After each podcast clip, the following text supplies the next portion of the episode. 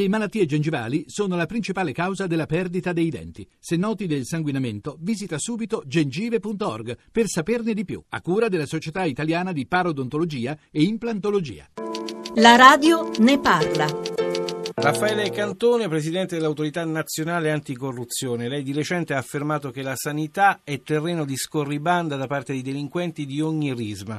Come siamo arrivati a questo punto? Chi doveva fermare queste scorribande e perché non lo ha fatto? Prima di tutto io voglio precisare la mia affermazione che ovviamente confermo, nel senso che nella sanità si è trovata un po' di tutto, infiltrazioni mafiose, fatti di corruzione, che ovviamente non devono essere considerati però di carattere generalizzato. Ci sono stati fatti corruttivi molto gravi, ancora più gravi e preoccupanti, visto la rilevanza del comparto. Come si è arrivato? Ma probabilmente perché la sanità diciamo, rappresenta in assoluto il sistema dove ci sono più interessi economici, dove anche nei periodi di crisi arrivano moltissimi soldi, dove non sempre sono stati messi in campo una serie di anticorpi sufficienti per evitare fatti corruttivi. Corruzione in sanità significa solo mazzette e malaffare o può significare anche mancato accesso alle cure o mortificazione del diritto alla salute? Quando parliamo di corruzione parliamo di eh, situazioni nelle quali c'è qualcuno che paga per avere qualcosa indebitamente. In qualche caso abbiamo trovato, cioè è emerso dalle indagini giudiziarie che c'è qualcuno che paga anche per avere le cure, per saltare per esempio le famose liste d'attesa. Il tema corruzione non è solo collegato agli appalti, a volte anche collegato a vicende di salute. Insieme al ministro Lorenzin, eh, lei ha lavorato al varo di una sezione del Piano Nazionale Anticorruzione dedicata proprio alla sanità.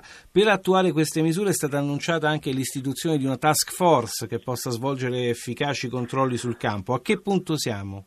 Guardi, prima di tutto mi faccio dire che questa è stata una sperimentazione assolutamente nuova e molto interessante, di cui io ringrazio il Ministro e il Direttore di Agenas che ci hanno dato grande disponibilità. Noi abbiamo voluto provare a mettere in campo un piano che non era calato dall'alto, un piano anticorruzione che riusciva a tagliarsi alle vicende specifiche e questo si poteva fare solo con i soggetti competenti quindi Agenas e il Ministero della Sanità ci hanno dato una mano per capire gli aspetti di reale criticità e per capire come reagire rispetto a queste criticità. Ora è chiaro che se noi chiediamo alle aziende sanitarie, agli ospedali di fare dei piani di prevenzione della corruzione, dobbiamo verificare che i piani siano fatti, ma che siano anche messi in pratica in modo concreto, cioè che non siano solo carte. E anche su questo punto noi non riteniamo di avere il background sufficiente per fare i controlli, cioè abbiamo bisogno di chi sia in grado di capire anche concretamente quello che è avvenuto.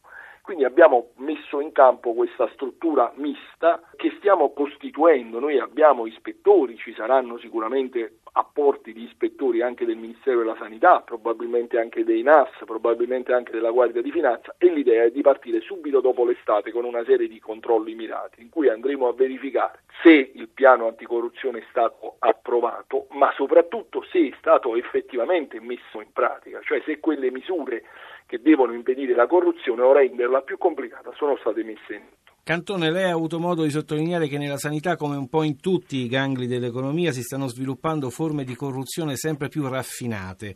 Può essere utile, a suo giudizio, l'utilizzo di poliziotti in incognito negli ospedali e nelle cliniche per stanare situazioni di illegalità?